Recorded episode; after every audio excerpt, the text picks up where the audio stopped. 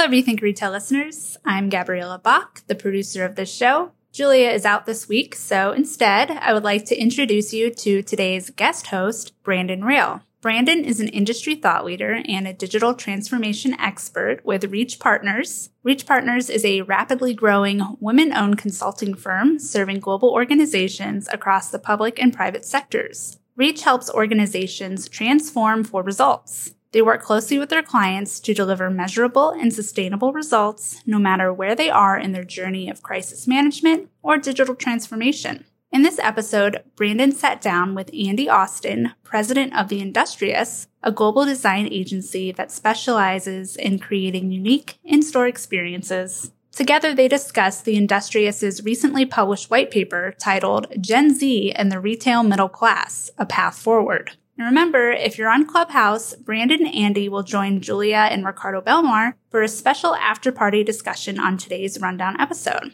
That discussion will take place in the Rethink Retail Club today, Monday, April 19th at 4 p.m. Eastern. And if you enjoyed this episode, please let us know by subscribing to our channel and giving us a five star rating on Apple Podcasts. Thank you again to Brandon for guest hosting this episode and to our fantastic audio engineer, Trenton Waller. We hope you enjoy the show.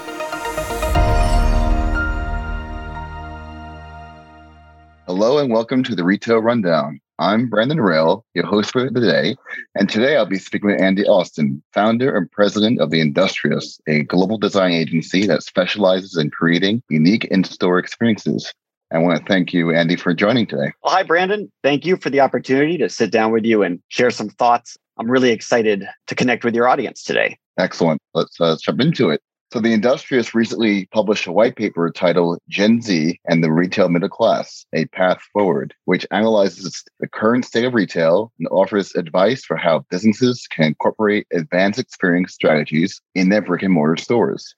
Can you kick us off with a brief overview of the white paper and some of their key learnings on Gen Z and the retail middle class? How do these two areas of retail connect? Sure. I've been in retail for over 20 years, and we've seen a lot here at the Industrious this is an amazing opportunity because we believe in the power of digital tools to connect people in live spaces. So when you look at traditional retail and retail middle class, which I'll define in a second, it used to be if we could just get them into the door, we'll get the sale. We've got merchandise authority, we've got a great product lineup, we've designed beautiful stores and a customer journey. And we believe that with Gen Z coming in and what's happening with the retail middle class, we now have to redefine what makes a retail space successful.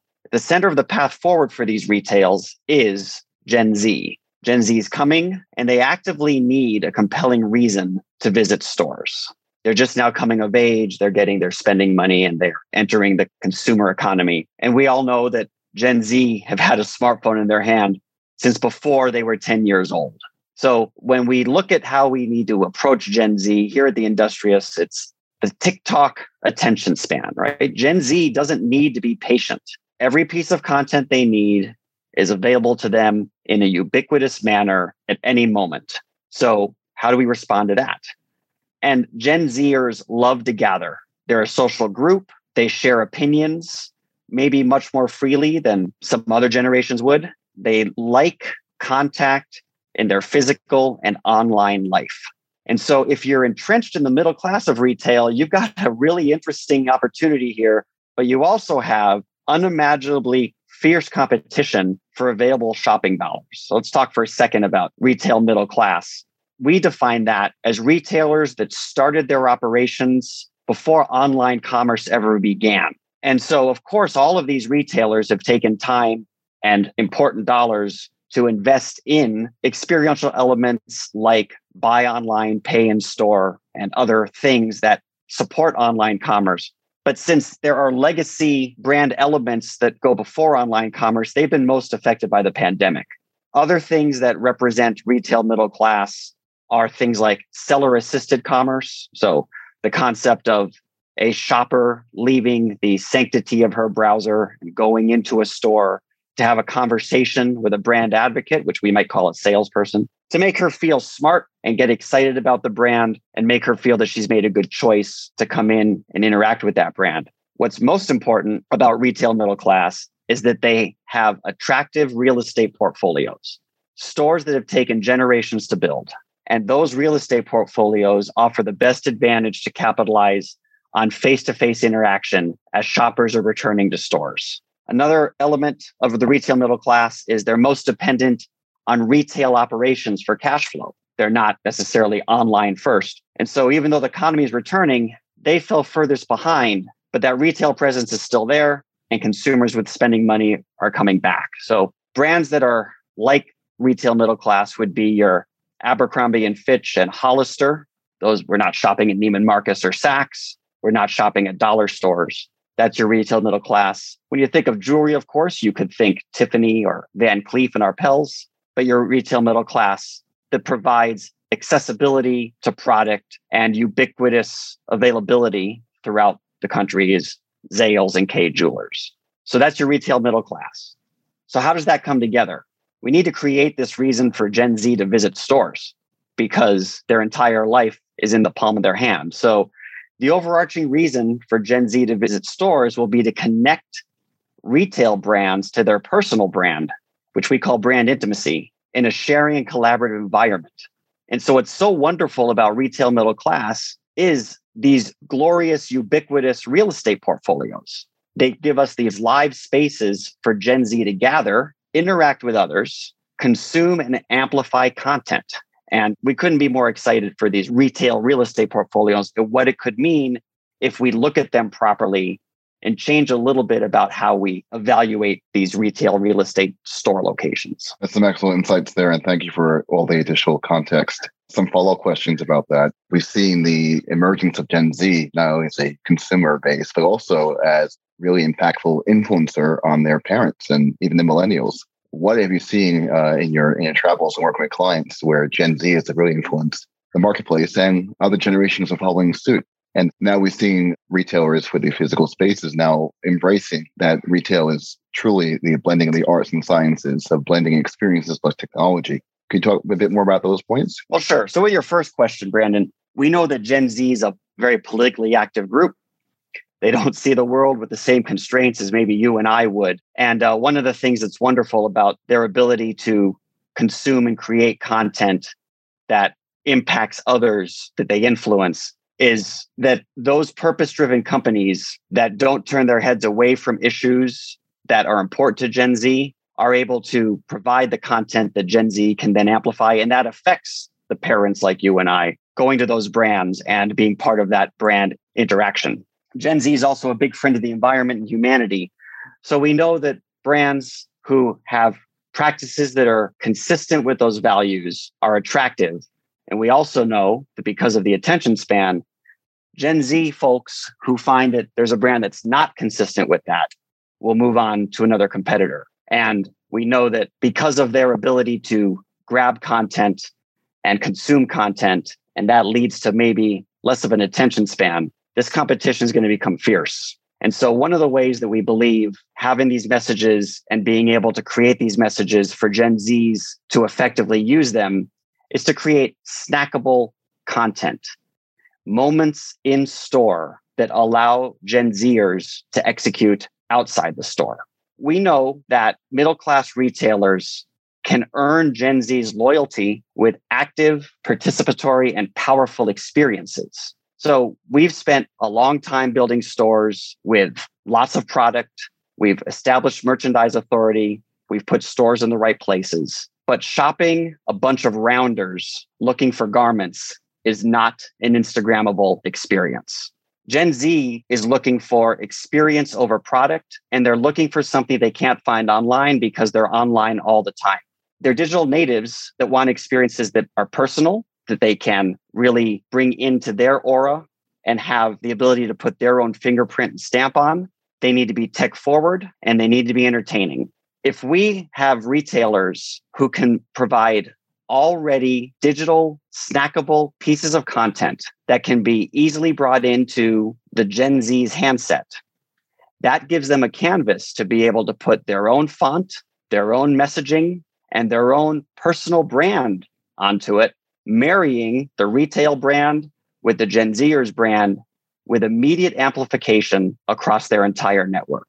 These kinds of things are perfect to happen in these retail stores. We also know that we need to pull some of the product off of the retail floor because of the pandemic, make it feel a little more safe to shop in, make it feel a little more airy, replacing what used to be just a bunch of rounders of product and a bunch of gondolas and merchandising with digital interactives that interface with the handset will provide the content and the energy that takes what's happening in store outside the store and continues conversations with not only Gen Z shoppers, but all shoppers beyond the four walls of the location. And, that's truly a, a, transformation of the mindset for consumers, as well as the retailers. So let's shift a little bit here. We've seen the magic that TikTok can actually do, especially with that ocean spray campaign, when that skateboarder had the Fleetwood Mac song and drinking ocean spray.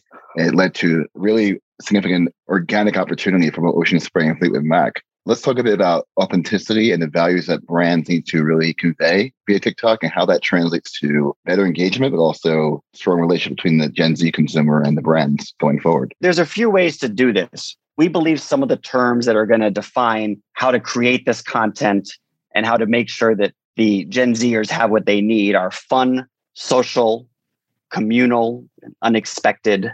We really need to find ways to give these consumers something novel and different. Otherwise, there's nothing noteworthy to share. And your, your example, Brandon, is a fantastic one. So in the white paper, we break it down into three things. The experiences that are happening in store need to be novel, sensual, and shareable. So novel because new experiences spark neurons in the brain that trigger memory. We all remember our first kiss, we remember first things. So novel experiences. And remember, Gen Zers don't know what to expect when they come in store. So if we can create these novel experiences, they'll be shared for sure. One of the things that we love about live spaces that can't happen online is engaging all senses. So they need to be sensual. That will intensify the experience. So the ability to provide lighting and different things that are attractive that make the experience something that can't happen online is something that we can only do in store. And then, of course, we all have to focus on it being shareable. They have to be bite sized pieces of content. That's the language of Gen Z. So, some ways to execute that in store using apps and uh, digital interactives you guys had a great conversation last week with Mark Smith from Kitewheel, and there was a great conversation about apps, and that now we are figuring out how to make apps really much more engaging so that we are overcoming app fatigue, which was happening when uh, retail apps first started. So we love that. If you have apps that interface with interactives in the store, you activate the handset, make that part of not only the buying experience, but the discovery experience in store. And Gen Z expects that from us as retailers. That that's required. The handset needs to be part of the execution. Apps are one way to do that, but digital interactives that can then pull content into the handset are another way to do that. Throughout the location, we do invite shoppers to participate in fun, Instagrammable moments that are easy to share. This will help peer influencers drive traffic to your stores. Dara and Trinity covered this a few weeks ago in one of your podcasts. It's got to be authentic. Authenticity is key. The way to create authenticity is to use the retail location as a canvas and allow the Gen Z participant to put his or her own influence, spin, concern, opinion onto that content that is what's going to make it most reachable to other people inside and outside of their peer group.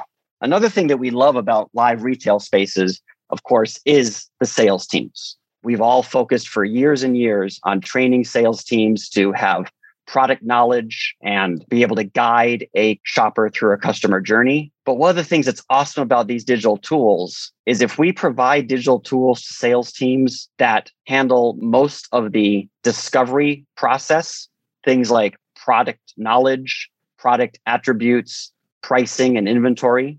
If you provide that to the sales team in a digital way, now sales teams can smile and make eye contact that allows us to build trust relationships, navigate the brand inside the location, and have conversations with Gen Z shoppers that are naturally amplifiable. And they turn into pieces of content and they expand beyond the store. The sales teams are an unbelievable tool in being able to connect with Gen Z. They want to talk to people who look like them. They have a special language that they want to communicate in.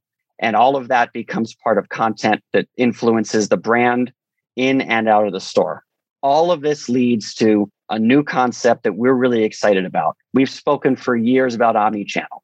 Every brand wants to be omni-channel, but omni-channel needs to have yet another redefinition. And by that, I mean omni-channel now needs to become omnidirectional. When you've got all this content, when you've got people speaking about your brand in all these different ways, based on exciting, novel, sensual, social experiences that they're having in your stores. Omnidirectional means you have to be willing to accept that the purchase process may start in store or only have a portion of it in store, but end digitally. And we love that term omnidirectional because if you embrace this content and embrace the conversations that are being had about your brand based on the interactions in the store, omnidirectional is absolutely going to lead to success. Omnidirectional is a new one. So I've been around the industry for a while as well. That's absolutely spot on. So we know the physical store has been transitioning to a more experiential model, you know, where the customer is at center of all the strategies. However, Gen Z is quickly emerging as a channelless customer who is engaging with brands via social apps, retailers apps, TikTok, etc., and go in the store, interacting with store associates. Where do you see the importance and significance of live streaming and gamification with this really emerging and powerful consumer sector. That's exactly right. Live streaming and gamification is part of the way that they value their time. It's how they choose what content to ingest, and it's how they decide if content has value to them or not. So it's funny, Brandon, because I'm enjoying this conversation with you very much, but not a lot of Gen Zers are going to want to see two old guys sitting around talking like this. There has to be something that they want to put their own stamp on it, that they want to take that piece of content and say, what this means to me is, or I enjoy doing this because. Gamification is that that's what gamification is. I participated in this thing. I received a reward for the time I invested in it. Now that reward is might just be a badge or a feeling that goes along with it, but it's something that I can share. So all of that is part of their language. The key is that there is so much noise on the internet. And as we spoke earlier, the attention spans are so short that there has to be a way to create outstanding options for these kinds of content pieces. So there's a ton of live streaming going on out there. But why aren't we creating retail stores or taking advantage of what we used to call a retail store and turn it into a brand experience center for our brand that we know is going to lead to the two measurements that we used to be concerned with. We built these retail stores to increase intended purchase size and improve willingness to recommend. Willingness to recommend is an old person's way of saying all the things we've been talking about in this conversation live streaming, gamification, content creation, content sharing, snackable content, TikTok. All of those things are just different ways of saying willingness to recommend. And for generations, we've been talking about these stores have to generate willingness to recommend. We need to get more people in the store, and then we'll go through a customer journey. So, the retail store, when executed properly, when digitally enabled, when staffed with people who smile, make eye contact, and care about those who come in and are armed to answer questions and have genuine conversations about price, product, and promotion, all of those things are going to become those pieces of content. And we know that the DTC brands are clamoring for live spaces. And it's not just because they want to throw a ton of product out there, it's because we all understand that these spaces give us a chance to differentiate and give the new consumer a canvas on which to take content that's important to us as the retail brand put their stamp on it and influence others. Yeah, they're all outstanding points. One final topic in question. Recently, someone shared with me the Mad Men scene where uh, Don Draper was presenting the what he called the carousel, which was the wheel,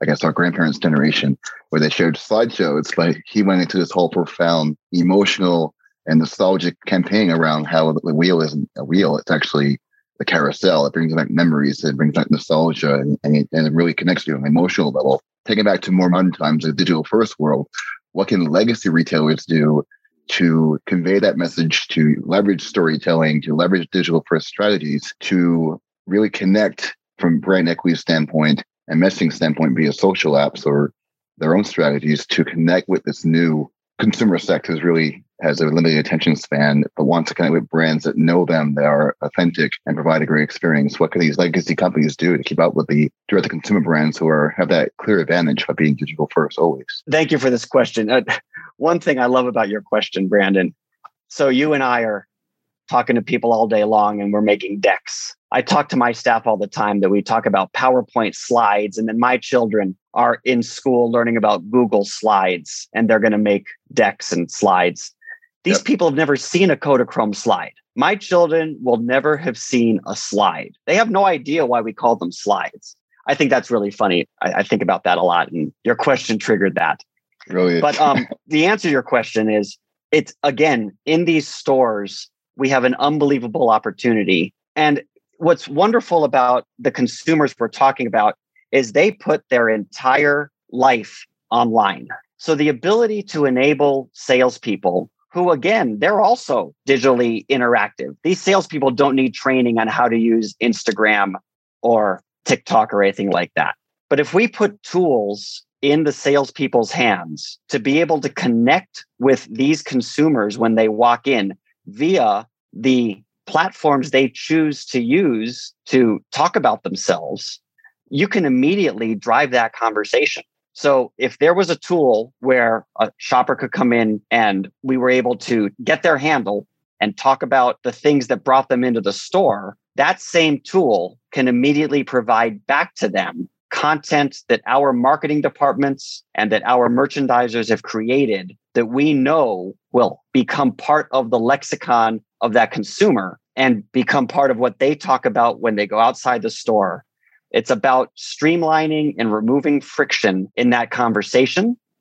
There's really no excuse not to know these consumers when they walk into our stores once they tell us who they are. And there's no excuse not to give them content back that makes it simple for them to amplify through the tools that they are using every moment of every day. So there is a friction reward principle that some friction, some would say, is actually a good thing, that the art of discovery matters. You want to remove every single obstacle and every friction point, and that's where the art of experiences come, come to play. What's your thoughts on that? No, I totally agree. Now, when I say remove friction, I'm talking about removing the friction of transferring bits, transferring a portion of these two and a half quintillion bits of data that are created every day. The concept of discovery and creating moments of things that I didn't expect when I came into that store, that is part of friction. But those are the things that friction fires those neurons in your head and creates those moments that you want to take outside of the store with you. And that's where it comes down to being novel, to being sensual, to being shareable, all of those things. But we do have to take a look at the digital tools that are available to us today and the digital tools that we need to create so that we can get this digital content back and forth rather seamlessly and allow the Gen Z folks to take that content, put their stamp on it, and amplify it for us. Excellent. Well, this has been a, a, great conversation, Andy. Where can listeners go and read the full white paper? Just come to our website, please. It's www.wearetheindustrious.com. We'd love to have these conversations with anyone. There, there's a lot of great ideas out there about what these digital tools can do we are very grateful to have spoken with you today, Brandon, and would love to hear from anyone. Yeah, it's been a real pleasure. I want to thank you for joining, for the listeners for tuning in, and thank you for the opportunity to guest host.